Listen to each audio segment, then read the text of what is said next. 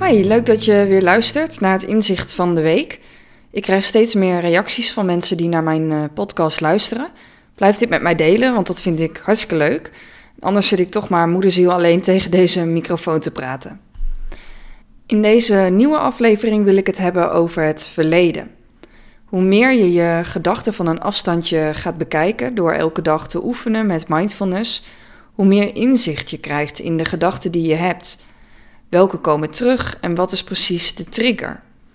Via stories vroeg ik waar je precies, tegenaan, precies tegenaan loopt als het gaat om gedachten over het verleden. Wat blijkt? Het merendeel van de stemmers kan niet stoppen met malen over eerdere gebeurtenissen. Denk aan gedachten als had of was ik maar. Als dit niet was gebeurd, dan was ik nu gelukkiger geweest. Of met de kennis van nu had ik zus of zo gedaan.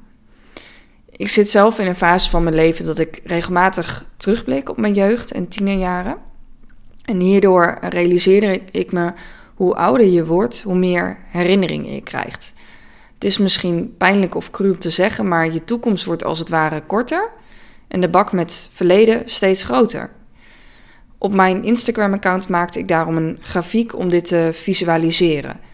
De levensverwachting, hoe lang je precies hier op aarde bent, laat ik dan even buiten beschouwing, want daar heb je meestal geen zicht op, tenzij je ernstig ziek bent bijvoorbeeld. Terwijl ik in de loop van deze week zat na te denken over het onderwerp van deze podcast, kwam ik eigenlijk maar op één conclusie. Dat is, je kunt of op een constructieve manier met het verleden omgaan, of je blijft erin hangen, waarbij je meestal last hebt van zelfkritiek of spijt. Je zou willen dat iets anders was afgelopen of dat je anders had gehandeld. Door erover te malen probeer je alsnog controle te krijgen. Het verleden kun je niet veranderen, dat is geweest. Natuurlijk kun je er wel lering uittrekken voor de toekomst. Wat neem je mee en wat laat je achter? Zodra je in de piekermodus komt, zit je jezelf alleen maar in de weg. Deze oude bril vertroebelt namelijk je zicht op het nu en dus de toekomst. Het enige moment waar je nu nog iets mee kunt, is het huidige moment. Zinnen die ik regelmatig tegen mezelf zeg zijn: Nu ben ik hier of dit is het. Natuurlijk helpt mediteren ook, telkens je aandacht weer terugbrengen naar nu. Maar ochtends voor de spiegel of op een drukke dag op het toilet bijvoorbeeld, jezelf eraan herinneren dat je alleen dit moment hebt, kan al heel behulpzaam zijn. Wat ik in deze aflevering met je deel klinkt misschien allemaal zo simpel, zo bazaal. Maar ik denk wel dat het belangrijk is om af en toe stil te staan bij de vergankelijkheid van het leven en niet als het te laat is.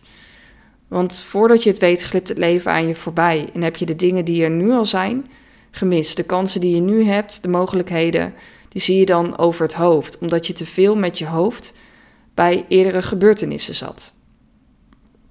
Nou, dit was het inzicht van de week, kort maar krachtig.